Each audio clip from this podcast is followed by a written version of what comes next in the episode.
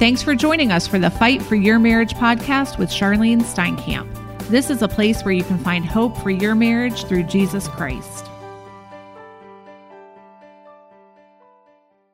July 7th is the anniversary of the date Bob and I remarried.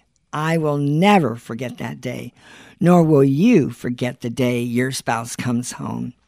If you are listening to this podcast on the release day, that special day is today. That day, I saw over two years of prayers getting answered. I saw God do the miracle in Bob's life that I had been praying for. I want you to hear a special message that we delivered at our home church over 20 years ago. We stood side by side in the church where my husband promised he would never step foot in again and shared the wonderful ways God had transformed our family. If you have never heard our whole story before, I hope you will listen and know that what God did for us, He can do for your family as well. We're honored to be here to share with you our testimony. We're coming to share not the badness of Bob, you're going to hear some of that, but we're coming to share the goodness of God, to give you hope for whatever situation you're in, that God can provide a way. Let's pray. Lord, we just thank you that we can share our testimony. Lord, back 13, 14 years ago, I had nothing to share but how bad our marriage was and how I was failing as a wife and how that our marriage was nothing that I thought it would ever be. And Lord, I pray that tonight that someone might be able to give hope, encouragement through the power of our Lord Jesus Christ of what he can do if we allow him to touch us. Lord, I pray that you will just touch and give hope and encouragement to people who have given up on their spouse and given up on God. Lord, I pray that you will touch these people who have listened to the world and to separation and divorce and now will believe in the beginning of reconciliation and restoration, of rebuilding their marriage on the solid rock of Jesus Christ. Lord, I pray that you would speak through Bob and I tonight.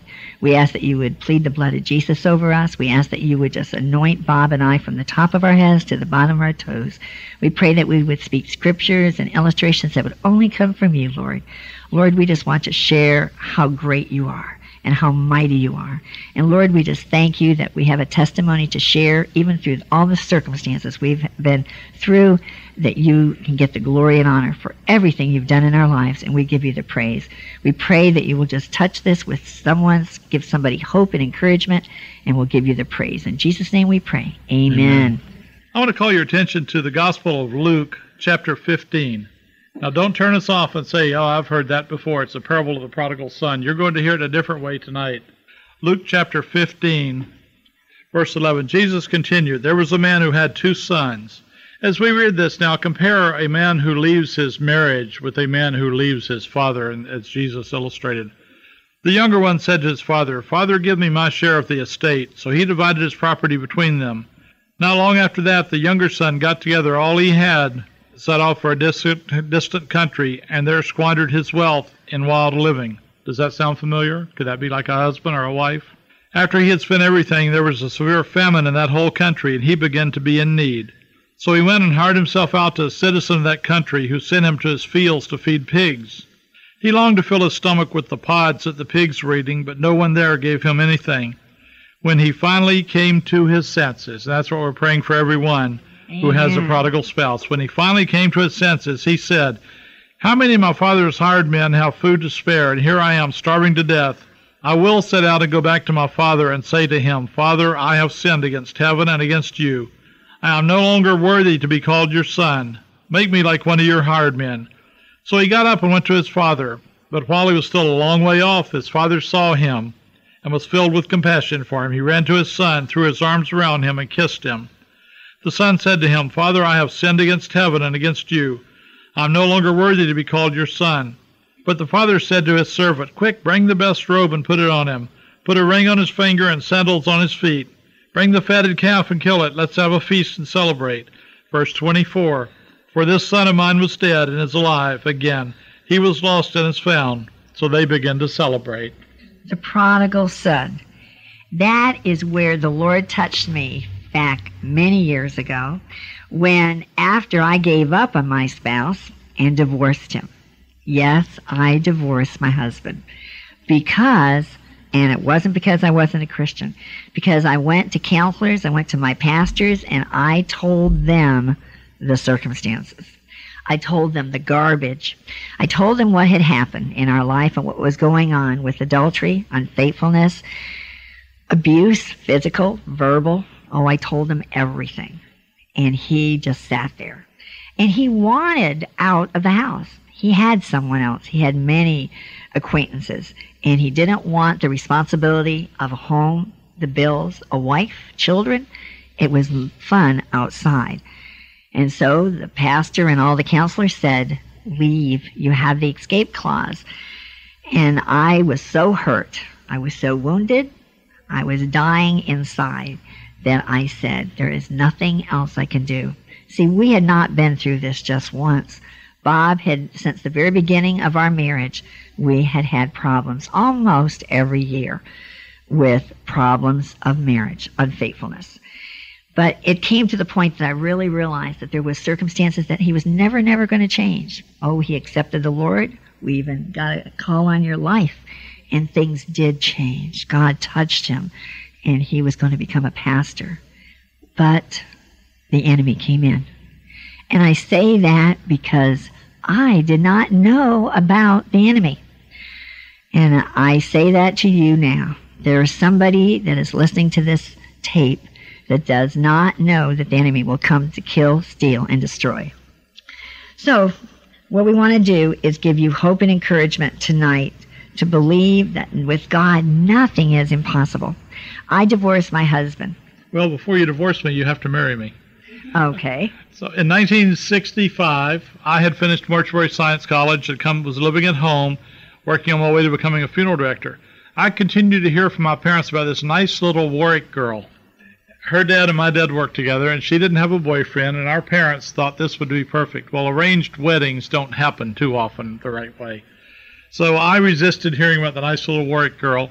Went to a band concert at Christmas time in 1965. The seat my parents had saved for me just happened to be next to the nice little Warwick girl, and we met that night. I was so impressed with her that I called and asked her out six weeks later.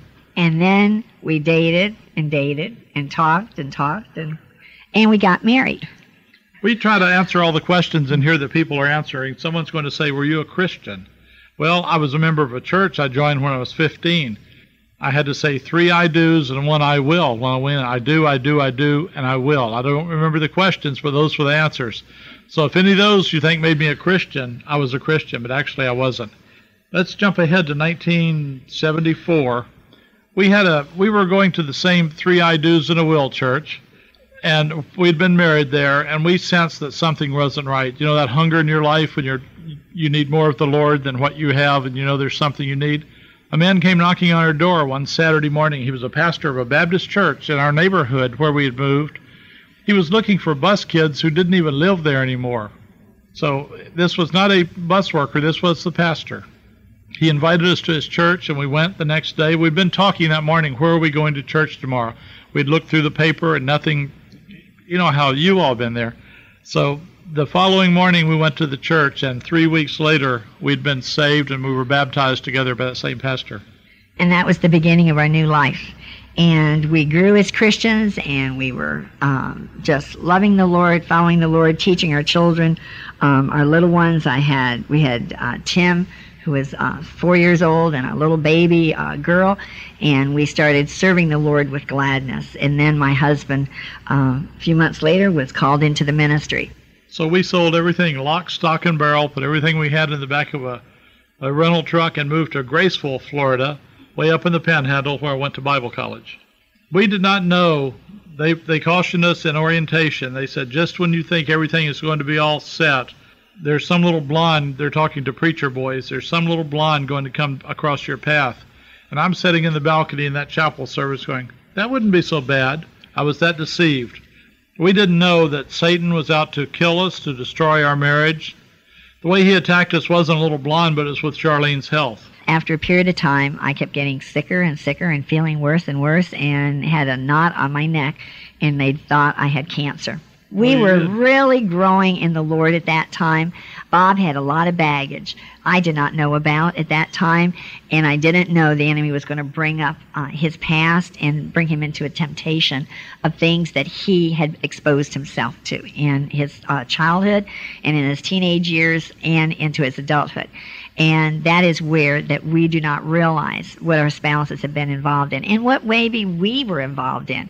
Uh, we need to pray that when we accept the Lord Jesus Christ, that He removes all of our past and we break all of the ties that go on, regardless of your spouse's past, regardless of your past, regardless of the sins.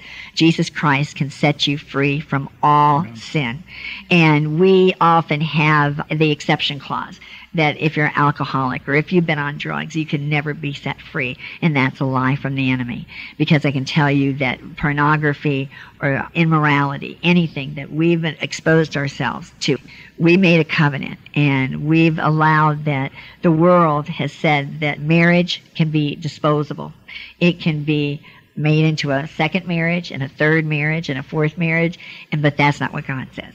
So that day when they said i thought I had cancer, we had to pray about it, and I'm not sure God sent us home, but we went home. I thought God needs good laymen as much as he needs poor preachers, so we came home so that I could take care of my wife's needs. I could be the breadwinner again.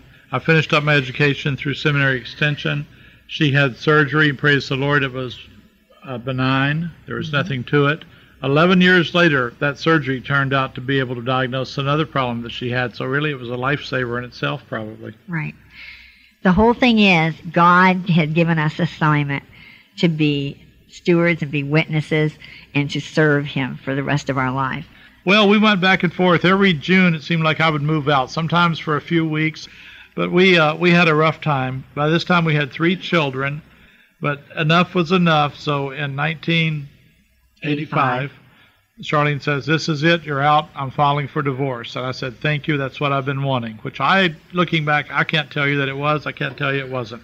At the time, it looked like the right thing to do.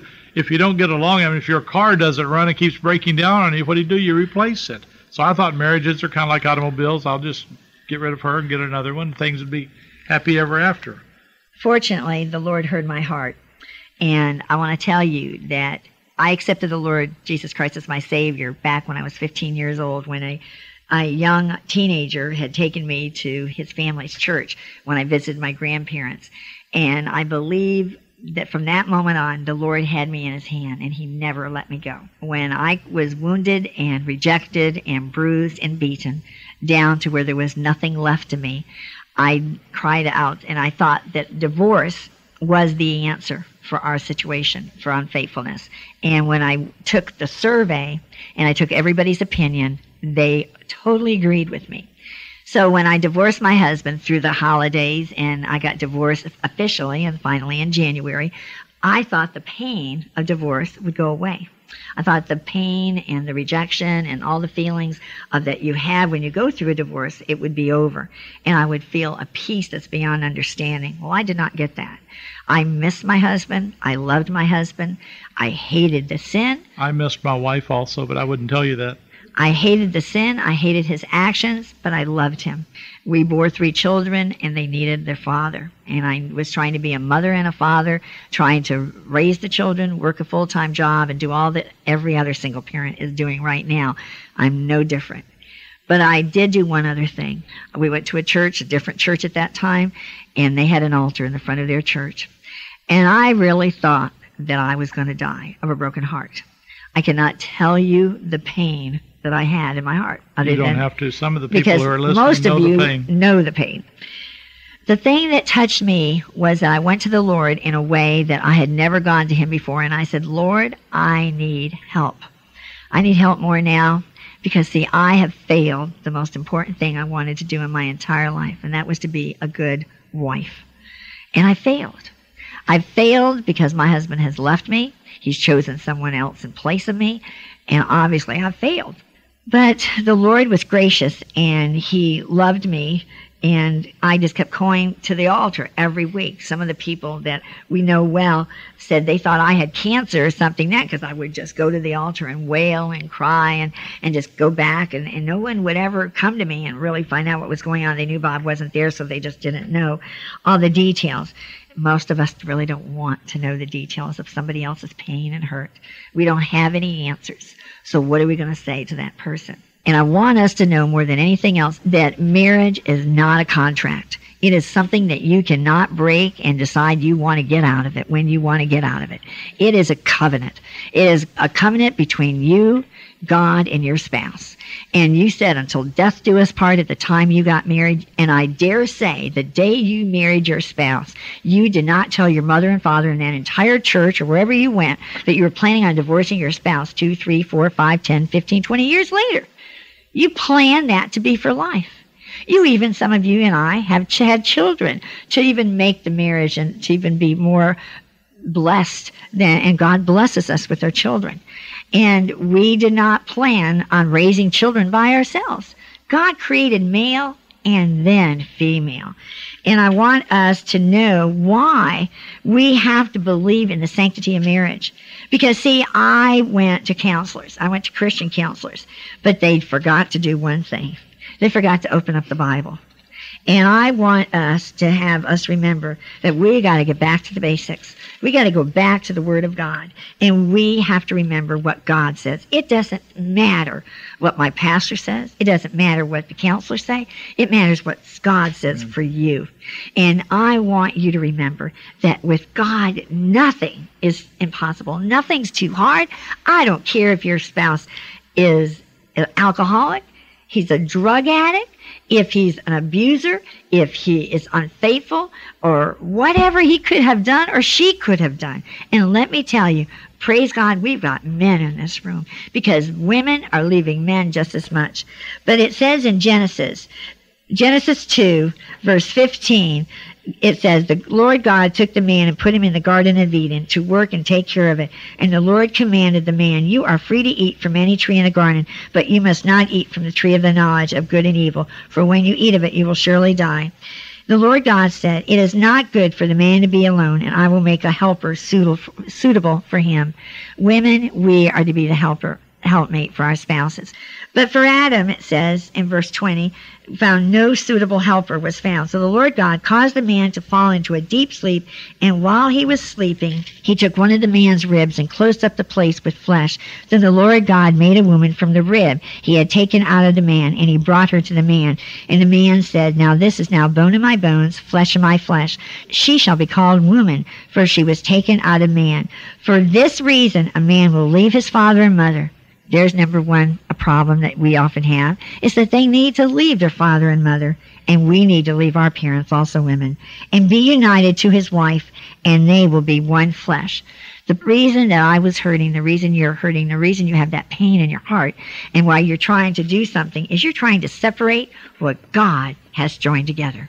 What God has joined together, you're trying to separate, and it will never separate cleanly. It will never separate easily. It's going to splinter. It's going to break. It's going to crack. It will never separate easily.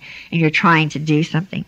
Go to Matthew 19. It says, Haven't you read? He replied that at the beginning the Creator made them male and female and said, For this reason a man will leave his father and mother here it is again, and be united to his wife, and the two become one flesh. So they are no longer two, but one. Therefore, what God has joined together, let man not separate. Why then, they asked, did Moses command that a man divorce his wife, a certificate of divorce, and send her away? Jesus replied, Moses permitted you divorce your wives because your hearts were hard, but it was not this way from the beginning. I tell you that anyone who divorces his wife except for marital unfaithfulness and marries another commits adultery. And there was my escape clause. That was how come I divorced my husband. But I forgot, and I didn't realize it was due to my hardness of heart. And see, I had become so angry and so fed up with all the circumstances that it was due to my hardness of heart. I didn't know the pain would continue. Bob continued to go on to his lifestyle. We separated our children, did our every other weekend, and did all of that type of situation. But as it continued, the Lord touched me in a way that only I can only pray that it will happen to every person in this entire congregation, this entire world, is that the Lord touched me at a service where the Downings, Paul and Ann Downing, came and spoke at our church and they spoke at a morning service and then they spoke in an evening service. And they tempted us to bring back more people at the evening service. So guess who she thought she should call and bring back with her? My husband, who was my ex husband at that time, they said, bring somebody back because we're going to share how our marriage was restored. And when I heard about that their marriage was restored, who would I not naturally think of inviting was my spouse? And so I just called up that afternoon. It had been several weeks and months since Bob had been home, and I had had a lot of time with the Lord at the altar and at home. And I realized the Lord showed me my areas of my failures as a wife. Now, at the time I divorced my husband, I had his list memorized, but I did not have my list memorized. In fact, I did not have a list. I want to tell you, I was a saint putting up with what he was giving me. So I thought. And I know you can all relate because you've all been there. Many people that are going through marriage problems there is one person that is really causing maybe more disruption than another. But as the bottom line ended, the Lord had touched my heart and showed me my areas. And He said, I want you to change. Regardless whether Bob ever comes home, I need you to change. So when I called Bob up that afternoon, I said, You know what? I've made a big mess of our marriage. I know I did my part and I failed you as a wife. And, and that I said, Uh huh. And I said, I want you to forgive me for my part of the failure of my marriage. I didn't listen and let you. me tell you, that blew me away because I'd been the scoundrel in this thing. And she's calling me up and saying, Will you forgive me? And I'm going, Woman, what's wrong with you? So that day was the beginning of being obedient to doing what the Lord wanted me to do. And that day, I did not know it was the beginning of a journey that the Lord had assigned me and it's assigned me to do for the rest of my life. And that is to believe in the sanctity of marriage. Not just for our family, but for the world. We have divorce that has gone rampant, not only in the United States, but throughout the world. And we hurt for all the people. You know what? It doesn't matter what language you speak, the pain is the same.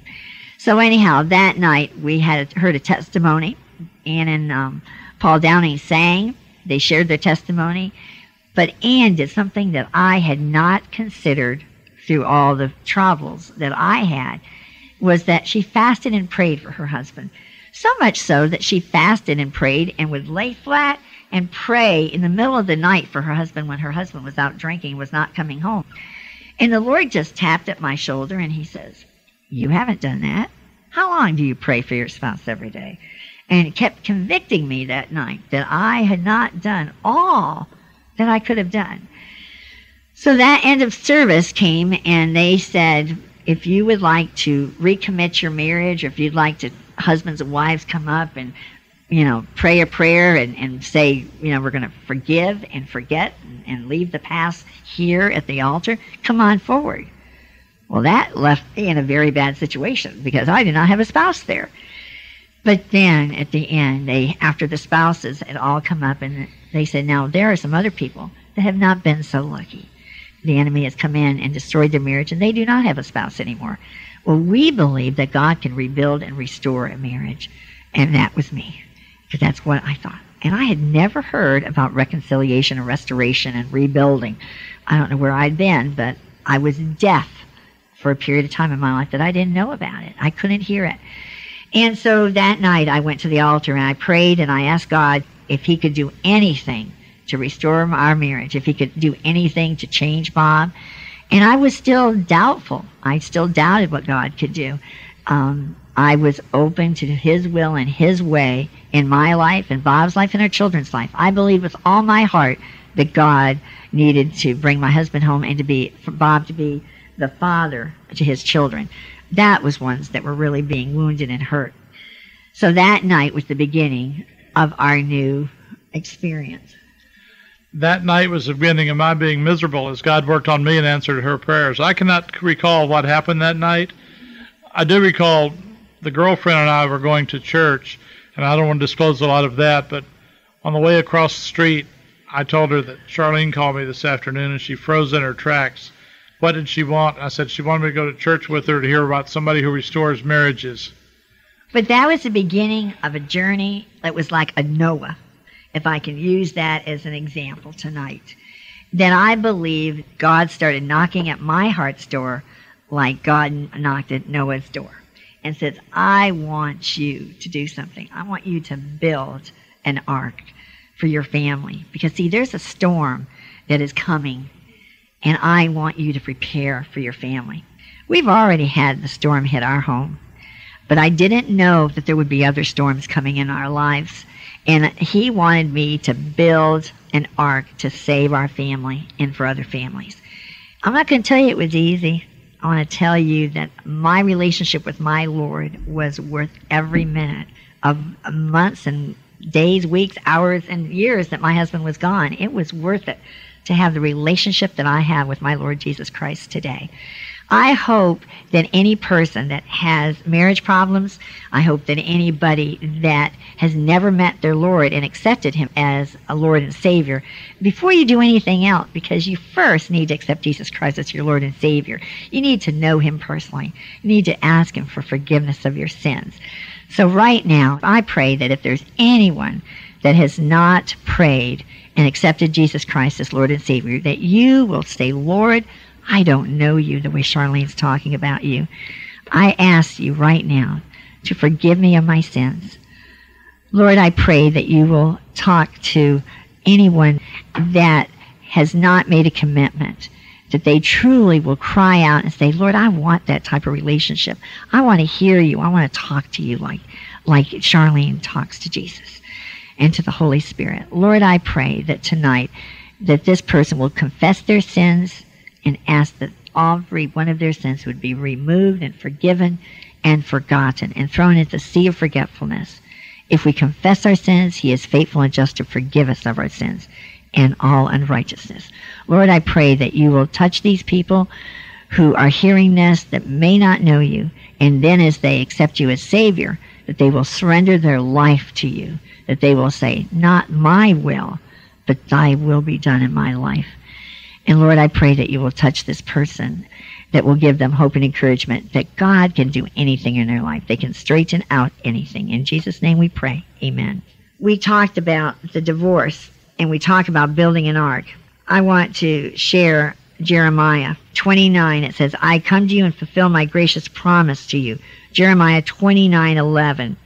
For I know the plans I have for you, declares the Lord plans to prosper you and not to harm you, plans to give you a hope and a future. Then you will call upon me and come and pray to me, and I will listen to you, and you will seek me and find me when you seek me with all your heart. And that's Jeremiah 29 11 through 13. I want to tell you that what you see in this gal is what you get. She is the same if you were to call her at 2 o'clock in the morning. Hopefully you won't. But if you were to call her, you would see the same thing. Previously, I knew where all her buttons were. I used to push them. When I wanted to leave the house, I would push the button and she would say, Get out of here. I said, Thank you. but what you see now, God has done a work in her, continues to do a work that, can I say, I, I don't envy you, but I admire you. I love you.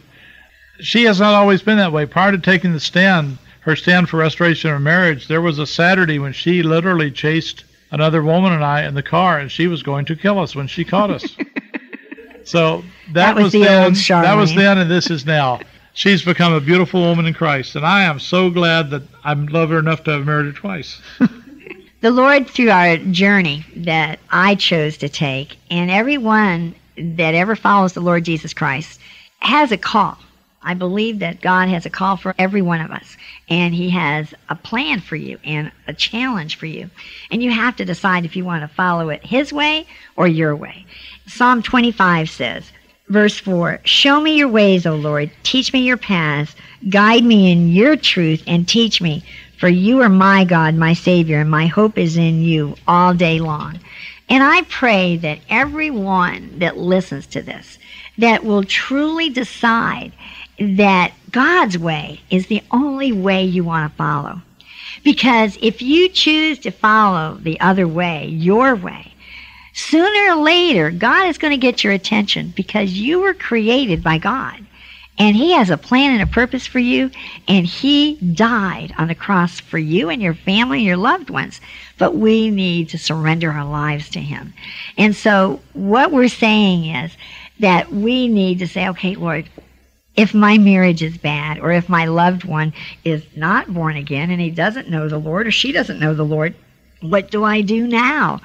Well, you pray because I did not know the power of prayer. And maybe you all should consider journaling in some part of your lifetime because if you would journal your experiences in your Christian walk, you're going to find out that at that altar that night, I became dedicated to the Lord in a new way that I said, okay, Lord, thy will be done. You take me over and let me, I will follow you for the first time. I gave up the driver's seat of, of my car and my life that night. It says in James 5, 519, the prayer of a righteous man is powerful and effective. Elijah with a man just like us. He earnestly prayed that it would not rain, and it did not rain on the land for three and a half years. Again he prayed, and the heavens gave rain, and the earth produced its crops. My brother, if any one of you should wander from the truth, and someone should bring him back, remember this. Whoever turns a sinner from the error of his way will save him from death and cover over a multitude of sin. That night, I started a stand. It was a stand to believe to stand for God's best in my life. God's best was for me to be married to my one flesh husband, my mate. And even though I had made a mess of it, and my husband made a big mess of it, I decided to pray that God would fix it all back again. And everybody at my church and many other families and friends thought I had taken a ditzy pill and a crazy pill and uh, you're not coping pill. You see, I had done the right thing because I went to a big church and I enrolled in their divorce recovery class. And before I became a divorce recovery graduate, I met another woman. And they started talking about in your next relationship, and I was all set. I, she was out of my way, and this is going to be a happy marriage with this other person. But the Lord and I started to have a relationship and a time together every day. I read the Bible. Now, I had been a Christian. I'd been born again. I was active in a church, but I did not know the Bible like I know the Bible now. And I challenge you all to read the Bible daily. And I get to meddling every week when we teach at our Bible study. But, you know, we say, how much have you read the newspaper? How much TV did you uh, watch this past week? And how many books have you read? Now, let me ask you, how much of the Bible did you read this past week? And I meddle a little bit. But the reason I do that is that you've got to have the Word in your heart and you've got to stand on the promises of God. God has sent a love letter to us Christians. And he has given us the word and the promises of God. And when Noah and Abraham and Sarah and all of these people started to walk with God, they were listening and they were hearing, talking with God. And I wanted that so badly. See, I had made the mess of my life, and my husband was told me to go take a hike, and I'm never, never, never coming home. What part of this word never do you not understand? I am never coming back. And I said, I believe that God wants you to come home and be the head of this house. And you need to live a Christ like life. And if you will just straighten out, God will just, it'll all just turn out all right. You know, and I thought, but boy, you know, he's not living a straight life now. And I, I just didn't know what to do. But God did. And when I turned over and I started looking to God, I cried out to Him. And I know maybe you never done anything but like this, but I said, Lord, I'm deaf I can't hear you. I can't see you. And I turn on the TV and everybody's saying, God said this and God told me that. And I said, Well, I wish he'd talk a little bit louder so I could hear him. And I just cried out and I said, Lord, I want to hear you. Speak to me. Show me. Come be visible. I don't care what you got to do, but help me. I was desperate. You remember, I was the woman that was going every week to the altar, crying and pleading and crying at home. And, and I was not handling this divorce well. And I was an office manager at the office, and I had a large responsibility.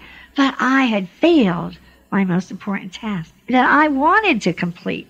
My task to be a wife and a, and to raise a home and have grandchildren with a father and a grandfather. As it turned out, God, one day, I opened up the Bible. All of a sudden, I just cried out. And I said, Lord, I need to hear you. I want to believe and know that you are alive and that you can speak to me and, and show me what, I, what I'm to do. And should I just give up on this? Should I pretend that Ann Downing's marriage was lucky and she was lucky and I'm not going to be lucky and this is the way it is, you know? I failed. And when I first cried out that one day, that final day, all of a sudden my Bible opened up to Mark 10:27 and it says, "With man this is impossible." But not with God. All things are possible with God. And that was the first sign of a hope of light. And I said, Lord, how can it be? How is this going to happen? And on the same page, just over on the other side, it says, have faith in God. Mark 11, 22. Have faith in God. And I saw that, and it just was like a flashing light. You got to have faith in God. Well, see, I'd given up on God. God showed me that I was the one that was sinning. I had failed God because I gave up on his power. I didn't believe in the power that he had, that he could have changed Bob, he could change our circumstances. I gave up on him. And it says in Mark 11, 22, I tell you the truth, Jesus says, if anyone says to this mountain, go throw yourself into the sea. Now, I want to tell you, my mountain, I had a mountain of divorce. You may have a mountain of separation, you may have a mountain of finances. And that mountain I had, I went and bought a pitcher and I put it over my bed and I said, okay, Lord, you're going to have to remove the mountain. And I can tell you that from that day on, God started slicing my mountain of divorce on the other side by warrior angels. And all of a sudden, suddenly, two and a half years later, Bob came home and we got remarried. But it was a journey of two and a half years of studying the scriptures. And I can tell you, I can show you my Bible today, that I've got dates and I've got situations that mean very special scriptures that God gave me. One thing to make certain that everybody knows that your enemy is not your spouse. The enemy is not your, your prodigal child that's run away from home. The enemy is our struggle is not against flesh and blood in Ephesians 6:10 it says, "Finally be strong in the Lord and in his mighty power. Put on the full armor of God so that we can take our stand against the devil's schemes." You're going to ask what was happening to me at this time. I was in church every Sunday, living a sinful life. The pastor would talk about it, preach about adultery, and I would say, "Way to go, pastor! You tell those singles about it." But I've been married before. I'm getting married again. This stuff doesn't apply to me. But gradually, her prayers became effective in my life not all at once, but things would happen. And then as things progressed, there were times when I would call her to pray for me. I'd face a situation or something bad, and I would call her to pray. There was one time I called her to pray with the other woman over a child custody problem. I had to believe that it was the enemy coming against my spouse. For the first time, I took Bob as not the cause of it, and the enemy, the devil, who go back to Genesis came in and deceived Eve, came in and just it was destroying our marriage. And once I realized who the enemy was, I could go after the enemy and I could start praying spiritual warfare and doing other things that the Lord started teaching me that he has. In 2 Timothy 2:22, flee the evil desires of your youth and pursue righteousness, faith, love and peace, along with those who call on the Lord out of a pure heart. Here's some instructions God gave me. Do not have anything to do with foolish and stupid arguments, because you know they produce quarrels, and the Lord's servant must not quarrel. Instead, we must be kind to everyone, able to teach, not be resentful. Those who oppose us, which might be our spouses, we must gently instruct in hope that God will grant them repentance, leading them to a knowledge of the truth. And here's where Bob, when he started with reading The Prodigal Son, that he will come to his senses and escape from the trap of the devil who has taken Bob or other people captive to do his will. Many people told Bob and I, and I was told all the time, that Bob had his own free will and that he did not have to come home. He had his own free will and he wasn't coming home. And when I went to the Lord and I said, What about his will? Because everybody's telling me, Well, he's not coming home. He's got he has his own choice. God told me, Yes, but Satan has taken him captive to do his will so I can go to teach him and share with him and speak to him through the power of the Holy Spirit to change his will. I may have had my free will, but God had a million and one ways to change it. Paul in the New Testament killed Christians. Paul was after, was on the other side of the team. And he went and was not on the, the disciple side. He was not on Jesus' side. And he hated the new way and hated all those people. And when Paul got touched on the Damascus road, Jesus said, Paul, Paul, why thou persecutest me? And I want you to say, your spouse may not have been as bad as Paul, who killed Christians, but Jesus Christ touched him and changed him to be a prayer warrior and to change the Gentiles and touch the entire world to be created by the new church. I fought this thing real hard. I knew what I should do. I moved from south of here to northwest of here, and then I moved to east of here. I was finally living 100 miles away. I'd written an article for a denominational big time magazine. They paid me for it even on God's refinishing plan about refinishing my used table, how that was kind of like divorce. I was going to refinish my life. No scripture in it, just a nice little theme. I was just the epitome, the poster boy of divorce adjustment. I was making more money than I never made in my life than I've ever made since. On the surface, things looked good. There came a day that I drove a 100 miles down from the road from Fort Pierce. I went to her office window, knocked on the window, and I said, Charlyne, I found out that we can get a marriage license without blood test. All we need is $37, no waiting period. Can you take your lunch hour? I'll make you a deal. I'll go get a marriage license if you'll quit praying for me. That's a deal you just can't resist. And that was an offer that I couldn't ever believe he would ever speak. He was not in town. I had not I was just trying to get him. relief from the torment that God he said you can keep it in your Bible and you can just use it to know that someday maybe I'll be coming home. And now I knew God was speaking to him and convicting him. I had gone from I'm never coming home. What part don't you understand? And you know how people always say they need a prayer warrior or they need a prayer partner. I want to tell you, when you have got praying for a marriage, you better learn how to pray by yourself because when you need to be able to pray, then you don't have time to say, wait a minute, I got to call my prayer partners to, to pray for me now. And that's just exactly what I wish I could have done. But I was praying mightily. The Lord touched Bob. We went to lunch and we went. I took her to my girlfriend's favorite place. Wasn't that sweet? And he told me that too. And we sat there, and I looked across the table and saw her. And Charlyne talked about God speaking to you. If God ever spoke to me, that was the day. He said, You've made the biggest mistake of your life. You're trying to find a wife. There's the wife I gave you. Well, boy, wise up. I'm like the prodigal son when he came to his senses. and says, Everybody's eating better than me. Why am I here? And that's what I said. So I said, Charlyne, let's get married right now. And Charlyne said, Well, I had my wedding dress all cleaned and I had this all planned out how we're going to get remarried. I was going to have a celebration service that would just be praising the Lord and, and all the choir singing, Hallelujah, praise the Lord. The prodigal had come home. But he said, You know what? I don't know how we're going to fix this. I live two, three hours away. But if you're willing to take me just as I am, I'm willing to start working on a marriage. Isn't that the way the Lord takes us when we come to Him, though? Just as we are. Just as I am. So I called my pastor and, and She wasn't quite this calm when it happened, though. called my pastor and said, Bob is asked to remarry us, but he wants to do it now in your office. Can we come up? And so he said, Sure, come on up. Now, this was the one that doubted that what I was doing was ever going to happen, but she talked to him the night before the divorce and said, I don't feel right about this. He says, It's natural to have the jitters. Go ahead and get divorced in the morning. but the Lord taught me unconditional love. He taught me so many scriptures of just loving him unconditionally.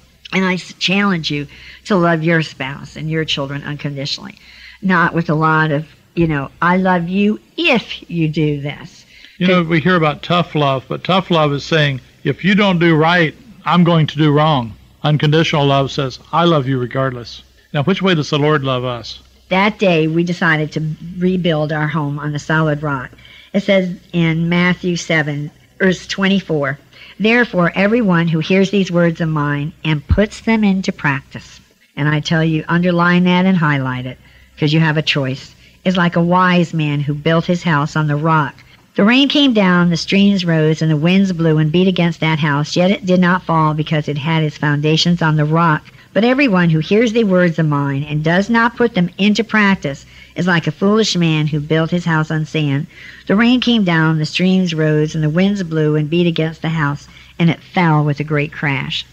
I did not want our home to fall again in a great crash. I cannot share you all the scriptures that God has given uh, me through my stand, but I want to tell you that God does speak. And in John 10 it says, My sheep hear my voice. And I challenge you to believe that and to seek his face that he will speak to every one of you, regardless of what your circumstances are. But the point we're saying tonight is we serve an awesome living God. In Psalm 145, God gave us a word back three years ago to proclaim and it says, Great is the Lord and most worthy of praise. His greatness no one can fathom. One generation will commend your works to another. They will tell of your mighty acts. They will speak of the glorious splendor of your majesty, and I will meditate on your wonderful works. Bob came home dirty, but the Lord cleaned him up one day at a time. Not overnight. Not overnight, not in one year, not in two years, not in three years. Not in 10 years, honey. That's right.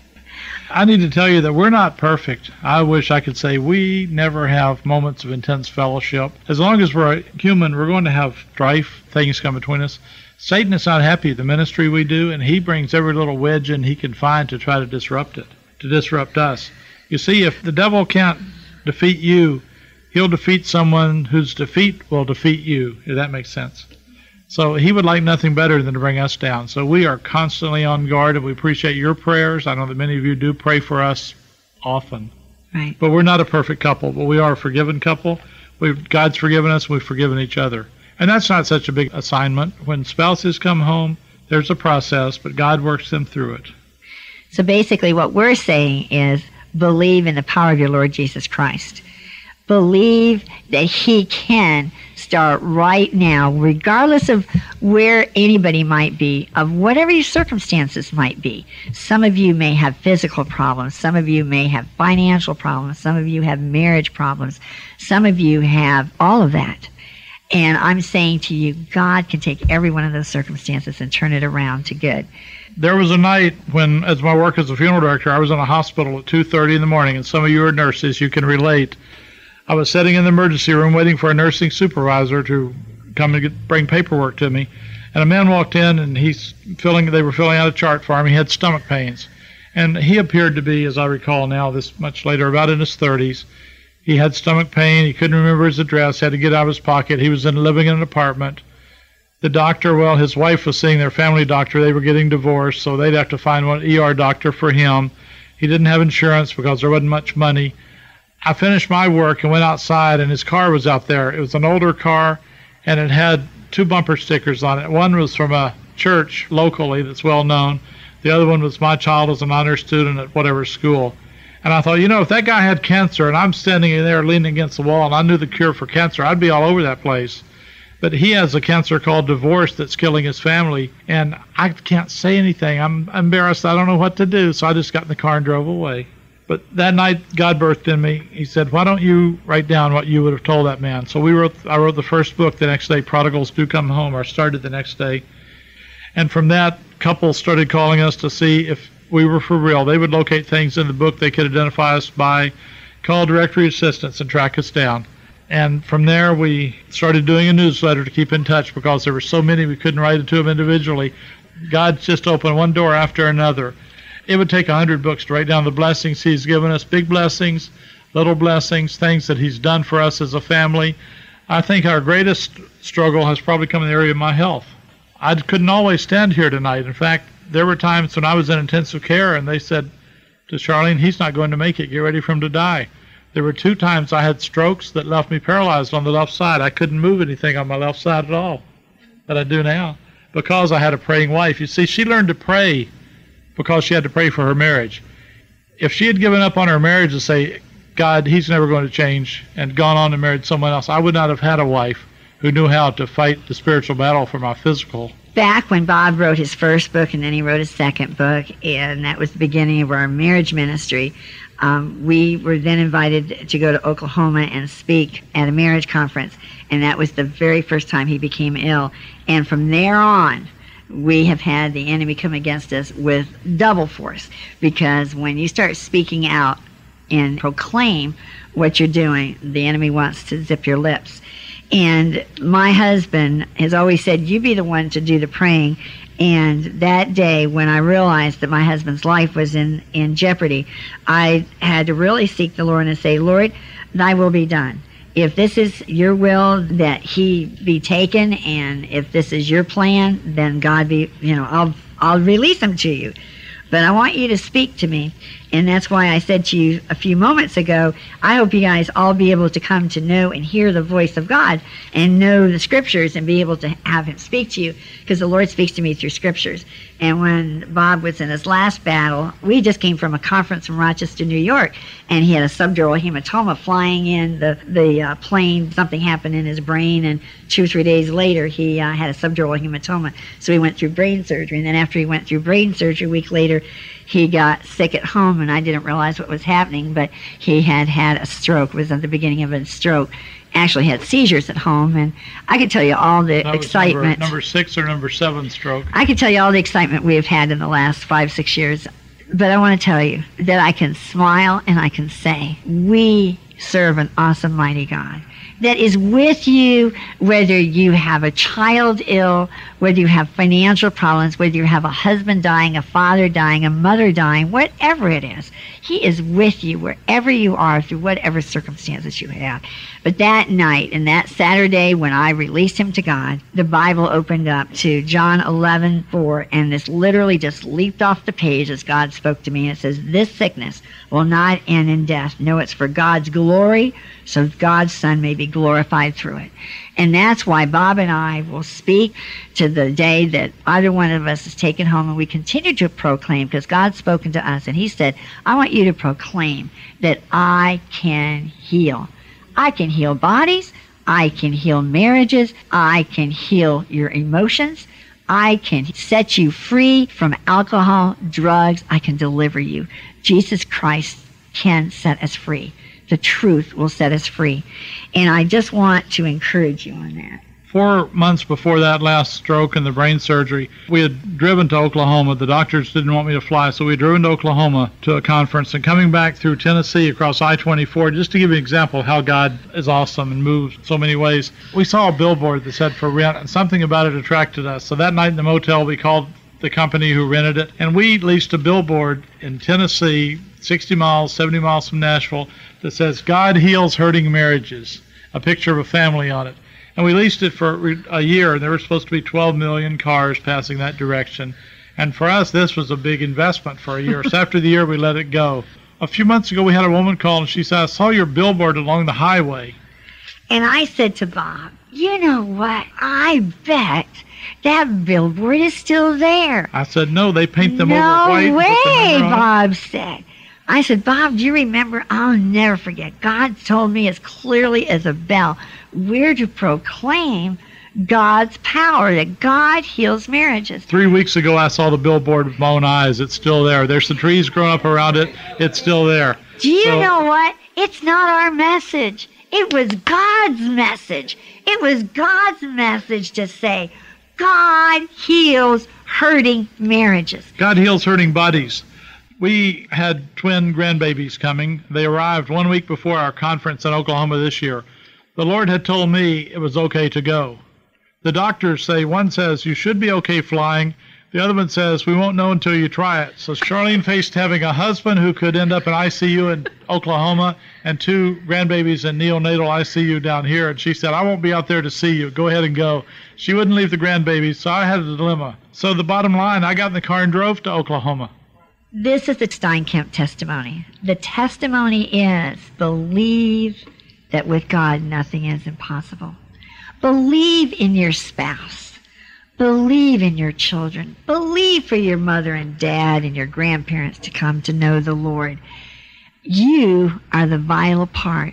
You are the vital instrument that God has chosen to stand and be the prayer warrior for your families. And I believe with all my heart that truly we are not accepting the call that God has given us. God has called us, when we accept Jesus Christ as our Lord and Savior, to go tell and to share and to pray. You know, I love to teach on prayer. And if you would just read the Gospels and the New Testament and just go on to Matthew, Mark, Luke, John, then go to Ephesians, there are prayers in Ephesians that you can pray with your spouse's name in it.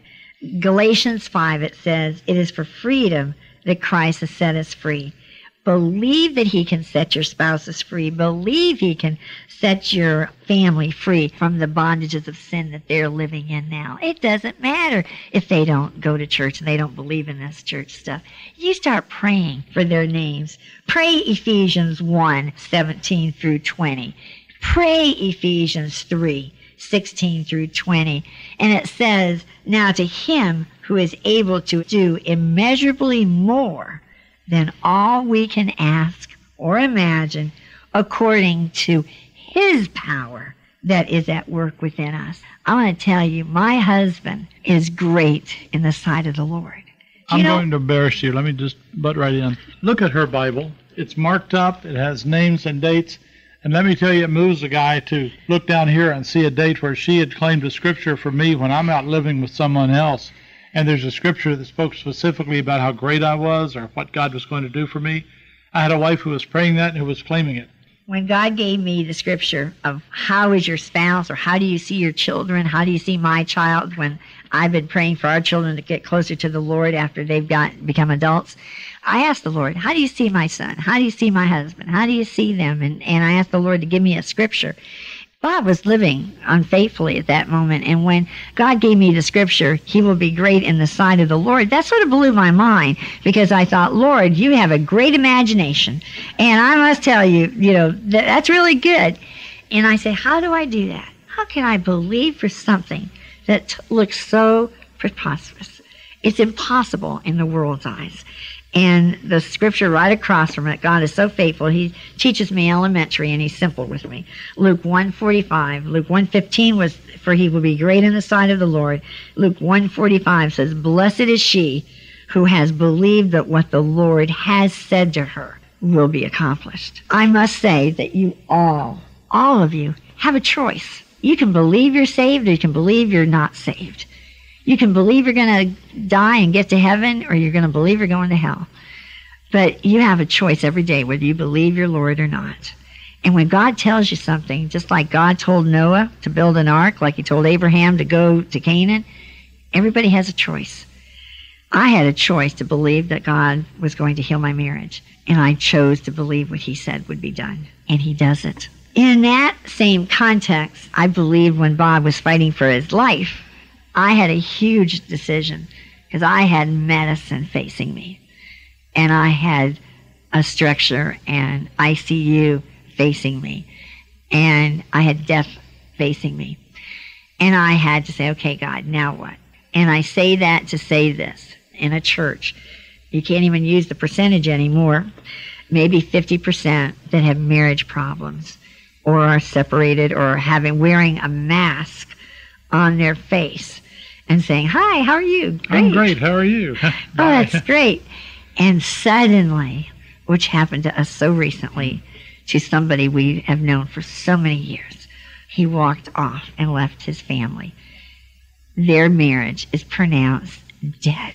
And I dare say that there's many, many people in this room that consider the world standards would say to you that your marriage is dead. And I challenge you all tonight to say, what does God say? What does God say? Is your marriage dead? I dare say it's not. Jesus Christ said to Lazarus, think of the story of Mary and Martha and Lazarus. You know, Jesus loved Lazarus so much that he loved him, that he wanted God to get the glory of what he was going to do. And he delayed healing him or touching his body while he was still alive. And I dare say that God loved me so much, and he loved so many, many other people. He said, Charlyne, if you will just let me use you, if you will just surrender your life, I can tell you all this time I went to the altar, the day I went and Bob and I got remarried in my pastor's office, I never, never thought we would write. I never thought we would be on the internet. I never thought we would have taught. I never thought we would have a ministry. That was not on my mind. Oh, goody, now I get to tell my story. That was not it. It was, now we got to rebuild our marriage. And when I'm, Let me ask you a question I never asked you. Had you not answered God's call that night when you heard Ann Downing speak, and you'd gone on, I'd married someone else, and you'd married someone else, would you have recalled that night? I'm sure I would have. Because I know that I know that night God was speaking to me. This isn't a setup. Honestly, I've never asked her that before, but I imagine there are some of you sitting right here in our hearing now who this could be that night that God's saying to you, hey, you've heard another couple who had worked for, this is what I want to do for you. And I pray that you won't look back and say, I remember that night when I heard those people come through and talk about marriage. But we have been fortunate enough with people that we've gotten to know in the past several years, where the people have written us, and I guess I did our devotional this morning about it, where that I get these beautiful letters and says, "Dear Charlyne and Bob, you are so great. We love your ministry, but it's but. not for me." And thank you for all that you've done, but I got to go on with my life. I can't wait any longer. And then I'd die inside and I'd say, Oh Lord, where does that spouse go? Where's yeah, the... see, this isn't about bringing your spouse home. We could, that would be a neat little side benefit. It'd be comfortable for you. It'd be perfect. It'd be like the Bible says it should be. This is about eternal destiny. This is about someone going to hell. There's no one to pray for that person, possibly. That's right. I believe God's knocking on your heart's door to say, stand in the gap. You know, stand in the gap for your family, stand in the gap for your loved ones let me just jump in for a minute. She said her devotional this morning. The Lord woke me up at 3:30 this morning, and I'd been up about what an hour, mm-hmm. and she got up. I normally get up at five and start writing. She's up at at four o'clock. We're both on two different computers writing, and with her permission, I want to share what the Lord gave me. May I still do that? Don't ask twice. okay, well, I'll read the first sentence, and then you say you say if it's okay. It's called These Are the Feet. I woke this morning with the desire to tell you what happened in our bedroom last night. May I go ahead? Go ahead. You sit down and be blessed by it, okay? When I break down, you can come up and finish it. Get rested. No, I thought this is too personal to share. When I checked our overnight email, the first message was from a stander who related her circumstances. The stander had concluded her message with, I need a transfusion of hope. The Lord told me, Go ahead, give your friends who are praying for restored marriage a transfusion of hope. Tell them what it's like in the bedroom a dozen years after the prodigal comes home. Last night, Charlyne and I were both almost asleep, and this actually was last night. My wife mumbled that she had forgotten to put her cream on her feet that's part of her nighttime routine. I asked if she wanted me to do it for her. This is something normally that I don't do, and she said yes. In the darkness of our bedroom, I knelt down at the end of the bed and found my wife's feet and began to rub them. The Lord used those feet of a sleeping wife to speak to me. These are the feet who will work about 10 hours tomorrow because a disabled husband cannot. These are the feet that carried my wife to the hospital three times when God gave us children. These are the feet that now walk the floor at night with our premature grandchildren, Kyle and Kayla, praying for them with almost every step while everyone else sleeps. These are the feet that will stand behind a podium tomorrow night and teach people locally and around the world and the internet that God heals hurting families. These are the feet that stand behind our first granddaughter's swing set, praying with each push while Allison giggles for more, mama, more. These are the feet that head for the Bible each time there's a problem. These are the feet that have stood beside the bed of friends they took their last breath on their way to life eternal with the Lord. These are the feet that carried my wife to an altar of prayer each Sunday morning to pray for a prodigal husband whose feet were out trampling around in the pig pens of life. These are the feet that I caused to walk into a divorce court. These are the feet that would topple over when I would shove my wife. These are the feet that had to come home time and time again to find that I had moved out time and time again. These are the feet who carried my wife to her office window when this prodigal came to his senses and God told me to remarry my covenant wife. These are the feet that went often into a bathroom that became a prayer closet during those rough days of family restoration. These are the feet of a woman who both preaches and practices forgiveness. These are the feet that I heard often coming down the tiled hallway of a rehab hospital on two different occasions when I had strokes and was paralyzed. These are the feet that carried my wife to the prayer altar when I was sick and expected to die. These are feet that do not stumble, always looking to the Lord alone for his support. These are the feet that are following me as our family's spiritual leader. These are the feet of one who practices as well as preaches forgiveness and unconditional love. Bob, the Lord reminded me those two feet you're rubbing in the darkness are precious to me. I loved you and your wife so much that I brought you home to nurture the woman who stands on them. If you let her down, you're letting me down. Son, don't ever do that. Sleep tight, honey. The Lord and I love you very much. This world is headed to hell with 50% of the world going through divorce and they've given up on marriages. And if there's anything that I could say and that I can do for the rest of my life is to serve my Lord and my God, to cry out from any rooftop to say, trust God, then that's what we're going to do, and I will do the rest of my life, whether my husband is here beside me or whether I'm here alone the rest of my life because of one of us dying. We've made a commitment you know what? We've allowed marriage to be too easy. It's been too disposable. I know that my God, it says that they will know that I am the Lord, that when I break the bars of their yoke and rescue them from the hands of those who enslave them, they will no longer be plundered by the nations, nor will wild animals devour them. They will know that I, the Lord their God, am with them, and that they, the house of Israel, are my people, you are my sheep, the sheep of my pasture are people, and I am your God, declares the sovereign Lord. That's Ezekiel 34. There are so many scriptures I want to share tonight, but all I can say to you people is that it says, If my people who are called by my name will humble themselves and pray and seek my face and turn from their wicked ways, then will we hear from heaven and will forgive their sins and will heal their lands. Now my eyes will be open and my ears attentive to the prayers offered in this place. We have a choice, people. Do we want to humble ourselves and do we want to pray for our prodigals to come home or we rather go on to another relationship, another marriage, and then have that fail in years to come? We have a choice. Our churches have a choice. Our pastors have a choice.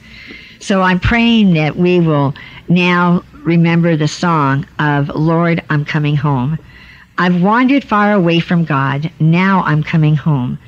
The path of sin is too long. I've trod, Lord. I'm coming home. I've wasted many precious years. Now I'm coming home.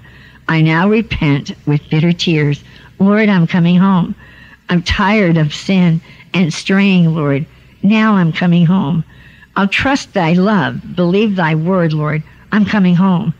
My soul is sick, my heart is sore. Now I'm coming home. My strength renew, my hope restore. Lord, I'm coming home. Coming home, coming home, never more to roam. Open wide thy arms of love, Lord. I'm coming home. I pray that this is the prayer that our prodigals are going to cry out to their Lord.